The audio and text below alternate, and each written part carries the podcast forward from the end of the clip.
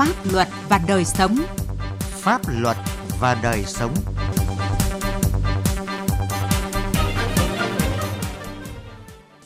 Kính chào quý vị và các bạn. Chương trình Pháp luật và đời sống hôm nay có những nội dung sau. Cần nâng cao trách nhiệm tố giác tội phạm, dùng giấy đi đường, giấy xét nghiệm giả có thể bị xử lý hình sự, ngăn chặn gian lận kê khai hải quan. Pháp luật đồng hành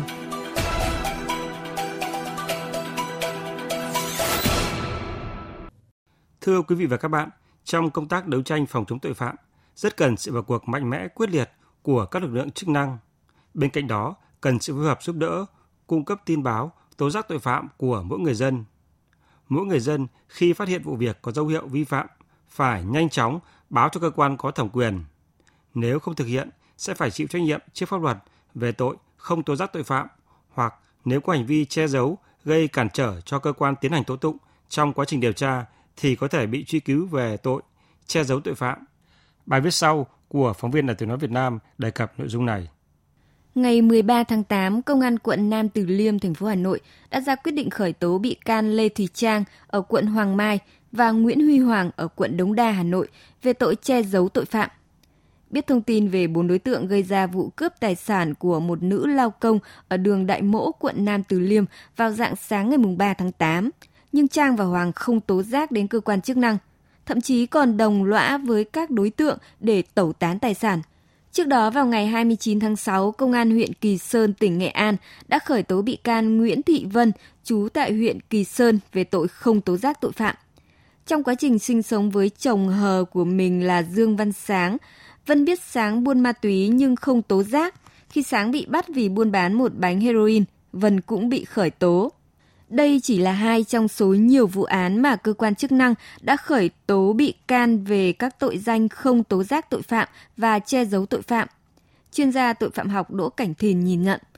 Hai vụ việc vừa nêu là những minh chứng cho thấy ý thức tuân thủ pháp luật của người dân không cao, nên họ đã tự đưa mình vào vòng lao lý.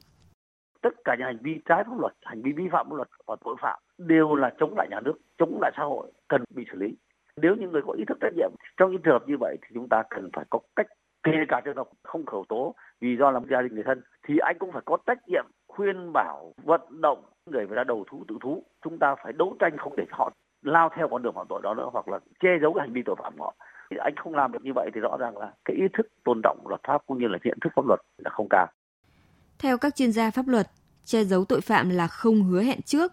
nhưng sau khi biết tội phạm được thực hiện đã che giấu người phạm tội, che giấu dấu vết, tăng vật của tội phạm hoặc có hành vi khác cản trở việc phát hiện, điều tra, xử lý người phạm tội. Còn không tố giác tội phạm được hiểu là việc phát hiện hành vi phạm tội mà không trình báo cho cơ quan chức năng biết để xử lý. Thực tế cho thấy rất nhiều vụ án người phạm tội kéo theo người thân vướng vào vòng lao lý. Bởi lẽ khi một người đến bước đường cùng thì phản xạ tự nhiên là cầu cứu gia đình và những người thân quen. Trong tình huống người thân quen phạm tội, chúng ta phải hành xử như thế nào để không vi phạm pháp luật? Luật sư Đặng Đình Học, Văn phòng luật sư kết nối Đoàn luật sư thành phố Hà Nội cho rằng với tình cảm của những người thân với nhau thì việc can ngăn một người phạm tội là điều có thể thực hiện được. Việc ngăn chặn tội phạm từ giai đoạn chuẩn bị khiến cho người thân của mình bỏ ý định phạm tội là việc làm rất ý nghĩa. Tư vấn cho cái người phạm tội mà trong người thân mình ấy, để bạn ấy hiểu được cái vấn đề thì mình có thể là nói cho cái bạn đấy và khuyên giải bạn ấy ra đầu thú. Tư vấn người ta không nghe thì chỉ có cách là mình tố giác thôi, bởi vì ở đây là mình có trách nhiệm chứ không phải nó là cái vấn đề là quyền của mình nữa. Pháp luật nó có hai khía cạnh, một là quyền quyền là những cái mà mình được phép làm hay không làm cũng được, nhưng cái cạnh là trách nhiệm thì là bắt buộc mình phải làm và không làm thì mình sẽ phải chịu chế tài. Pháp luật quy định công dân có quyền và nghĩa vụ tố giác về hành vi vi phạm pháp luật hình sự mà họ biết với các cơ quan tổ chức. Pháp luật cũng quy định những đối tượng sẽ không phải chịu trách nhiệm hình sự nếu không tố giác tội phạm, gồm ông bà, cha mẹ, con cháu, anh chị em ruột, vợ hoặc chồng của người phạm tội. Tuy nhiên vẫn có những trường hợp không tố giác và phải chịu trách nhiệm hình sự, đó là không tố giác tội phạm quy định tại chương 13 Bộ luật hình sự hoặc các tội khác là tội phạm đặc biệt nghiêm trọng. Luật sư Nguyễn Hữu Toại, công ty Luật Hừng Đông, đoàn luật sư thành phố Hà Nội cho biết, pháp luật khuyến khích người dân cùng chung tay với cơ quan chức năng cung cấp chứng cứ để chứng minh các hành vi vi phạm pháp luật hình sự. Tố giác tội phạm trong trường hợp này, ngoài việc tuân thủ nghĩa vụ của công dân, còn giúp người thân được xem xét giảm nhẹ trách nhiệm hình sự. Người thực hiện cái hành vi phạm tội mà thành khẩn khai báo, ăn năn hối cải thì cũng được xem xét giảm nhẹ trách nhiệm hình sự thì ở đây gia đình cũng được lợi và bản thân người thực hiện hành vi phạm tội cũng được lợi tức là được xem xét giảm nhẹ trách nhiệm hình sự. Cho nên là cần cân nhắc với cái hành vi như thế này. Cần phải tố giác thì nên tố giác ngay với cơ quan chức năng để cơ quan chức năng sớm phát hiện điều tra xử lý kết thúc vụ việc. Tố giác tội phạm là nghĩa vụ của công dân mọi hành vi phạm tội cần phải tố giác tới cơ quan chức năng đối với tội phạm là người thân cần vận động để họ ra tự thú đầu thú đó không chỉ là nghĩa vụ của công dân mà còn có lợi cho người phạm tội để họ sớm nhận thức về hành vi vi phạm của mình, tránh phát sinh tội phạm tiếp theo và gia tăng hậu quả của tội phạm.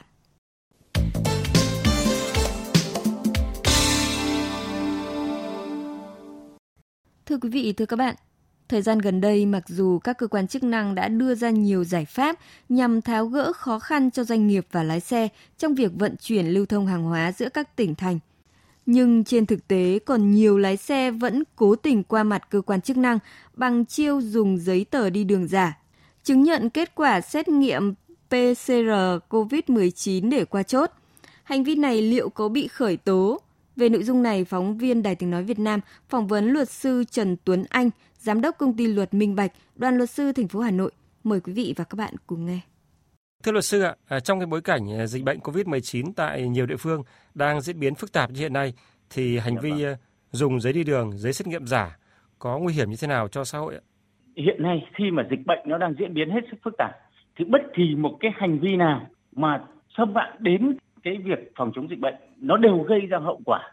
Nó có thể xô đổ toàn bộ cái nỗ lực chống dịch của các cơ quan chức năng cũng như của toàn xã hội. Chúng ta thấy là cả xã hội đang căng mình ra để chống dịch thì lại có một số cá nhân dùng giấy xét nghiệm giả, dùng giấy đi đường giả để có thể thông chốt, tức là đi ra đường trong trường hợp không cần thiết. Người có hành vi sử dụng giấy đi đường, giấy xét nghiệm giả liệu có bị truy cứu trách nhiệm hình sự và người vi phạm có thể phải đối diện với hình phạt nào thưa luật sư ạ? Như tôi đã phân tích ấy, thì đây là một hành vi vi phạm pháp luật. Nếu mà nhẹ không xảy ra hậu quả thì có thể bị xử phạt vi phạm hành chính theo Nghị định số 117 năm 2020. Với cá nhân thì có thể bị phạt từ 5 đến 10 triệu đồng. Đối với tổ chức thì có thể bị phạt từ 10 đến 20 triệu đồng. Trong trường hợp các đối tượng này gây ra hậu quả thì tùy vào tính chất, mức độ của hành vi vi phạm cũng như là hậu quả gây ra cho xã hội có thể bị truy cứu trách nhiệm hình sự theo một số các cái tội danh. Nếu cái việc đấy làm lây lan dịch bệnh thì có thể bị xử lý theo quy định tại điều 240 của Bộ luật hình sự với khung hình phạt lên tới 12 năm tù trong trường hợp cái việc phát hành cái giấy tờ giả này và sử dụng giấy tờ giả này vào mục đích trái pháp luật thì có thể bị truy cứu trách nhiệm hình sự theo quy định tại điều 341 của Bộ luật hình sự năm 2015 với cái mức hình phạt lên tới 7 năm tù. Trong trường hợp những người mà phát hiện ra cả một cái đường dây ví dụ cấp giấy đi đường giả này, giấy xét nghiệm giả thì có thể bị xử lý hình sự về hành vi là giả mạo trong công tác. Nếu anh là con dấu thật, là pháp nhân thật nhưng anh lại cấp ra những cái nó không đúng với thực tế thì có thể truy cứu trách nhiệm hình sự về tội giả mạo trong công tác với hình phạt cao nhất lên tới 20 năm tù. Và sử dụng giấy đi đường, giấy xét nghiệm giả là nguy hiểm cho xã hội và người vi phạm có thể bị truy cứu trách nhiệm hình sự tùy theo cái mức độ hậu quả của hành vi gây ra. Luật sư có cái lời khuyên gì với người dân trong việc chấp hành nghiêm các cái quy định về phòng chống dịch ạ? Trong cái giai đoạn này thì cái việc tin tưởng chấp hành các quy định pháp luật liên quan đến phòng chống dịch là quan trọng nhất của người dân. Bởi đảng và nhà nước chúng ta đang thực hiện các biện pháp phòng chống dịch là để bảo vệ chính tính mạng, sức khỏe của chính bản thân nhân dân. Thế thì không lý do gì cả mà anh lại xâm phạm đến công tác phòng dịch. Vậy nên trong giai đoạn hiện nay, lực lượng tuyến đầu chống dịch và cơ quan nhà nước đang căng bình ra rồi, thì người dân chúng ta nên hy sinh cái lợi ích cá nhân của mình chúng ta có thể đồng lòng chung sức với nhà nước trong lúc này mỗi người dân chúng ta nên là một chiến sĩ trong cái mặt trận phòng chống bệnh dịch. Có như vậy thì chúng ta mới nhanh chóng chiến thắng dịch bệnh và đưa xã hội trở lại hoạt động bình thường. Vâng, xin cảm ơn luật sư ạ. Thưa quý vị và các bạn, lợi dụng sự thông thoáng trong việc làm thủ tục hải quan, Thời gian qua, nhiều doanh nghiệp làm thủ tục xuất nhập khẩu tại tỉnh Lạng Sơn đã cố tình kê khai sai thông tin của hàng hóa để gian lận và trốn thuế. Đây là hành vi buôn lậu mới và có chiều hướng diễn biến ngày càng phức tạp với nhiều phương thức, thủ đoạn tinh vi. Bài viết của Duy Thái, phóng viên Đài tiếng nói Việt Nam thường trú khu vực Đông Bắc. Từ đầu năm nay, ngành hải quan Lạng Sơn đã triển khai nhiều giải pháp như áp dụng phương thức điện tử để rút ngắn thời gian, giảm chi phí thủ tục hành chính. Đặc biệt, lực lượng hải quan Lạng Sơn đã thực hiện thông quan ngay trong ngày đối với hàng hóa xuất khẩu là nông sản đến thời điểm thu hoạch chính vụ nói riêng và nông sản nói chung qua các cửa khẩu trên địa bàn, kịp thời giải quyết những khó khăn vướng mắc của doanh nghiệp trong quá trình làm thủ tục xuất khẩu hàng hóa. Bà Hoàng Thị Lê, công ty trách nhiệm hữu hạn TMT Lạng Sơn nói: Đội ngũ hải quan cũng rất tạo điều kiện cho doanh nghiệp rút ngắn những cái thời gian thông quan để cho hàng hóa xuất nhập khẩu được nhanh nhất và nhất là cái hàng xuất khẩu nông sản là rất là được ưu tiên ví dụ như là bên phía bạn Trung Quốc ấy thì có thể là bên hải quan Việt Nam mình có thể liên hệ giúp bọn em để giải quyết những cái vướng mắc mà em không thể nào tự mà liên hệ bên nước bạn được. Thế nhưng, lợi dụng sự thông thoáng trong việc tạo điều kiện, đơn giản hóa thủ tục hải quan, nhiều doanh nghiệp đã lợi dụng việc không phải khai thông tin trước về hàng hóa nhập khẩu để cố tình gian lận, buôn lậu, vận chuyển một số mặt hàng có giá trị vào nội địa. Tại địa bàn Lạng Sơn đã ghi nhận nhiều doanh nghiệp có các hành vi như nhập khẩu hàng hóa giả mạo nhãn hiệu, vi phạm quyền sở hữu trí tuệ, nhập khẩu hàng không đúng với khai hải quan về chủng loại, số lượng, trị giá, hàng hóa thuộc diện cấm nhập khẩu vân vân. Gần đây, do các lực lượng quyết liệt trong việc ngăn chặn hoạt động vận chuyển hàng hóa trái phép qua tuyến biên giới, nên các đối tượng đã thay đổi phương thức thủ đoạn, chuyển sang buôn lậu qua cửa khẩu chính ngạch.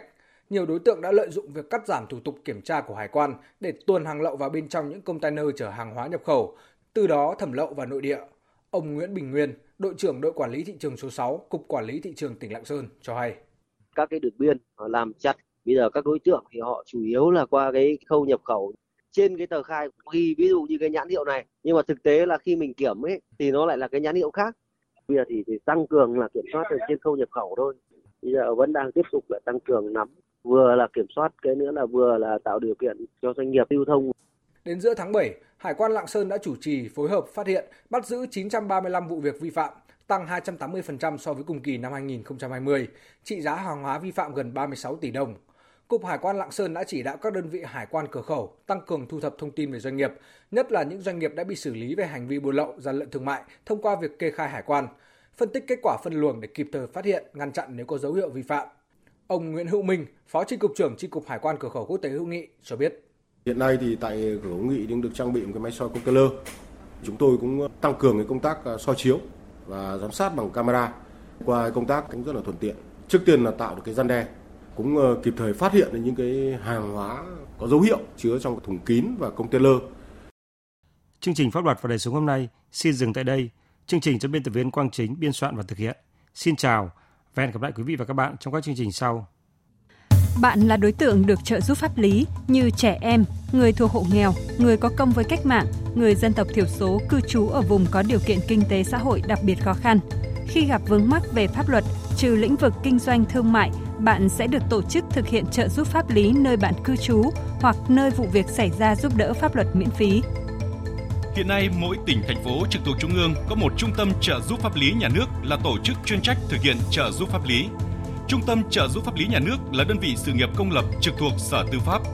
Trung tâm trợ giúp pháp lý nhà nước có thể có chi nhánh tại các huyện ở vùng có điều kiện kinh tế xã hội đặc biệt khó khăn, giao thông không thuận tiện đến trung tâm. Ngoài ra ở các tỉnh, thành phố trực thuộc Trung ương còn có thể có các tổ chức hành nghề luật sư, tổ chức tư vấn pháp luật ký hợp đồng thực hiện trợ giúp pháp lý với Sở Tư pháp, tổ chức hành nghề luật sư, tổ chức tư vấn pháp luật đăng ký tham gia trợ giúp pháp lý sẽ giúp đỡ bạn.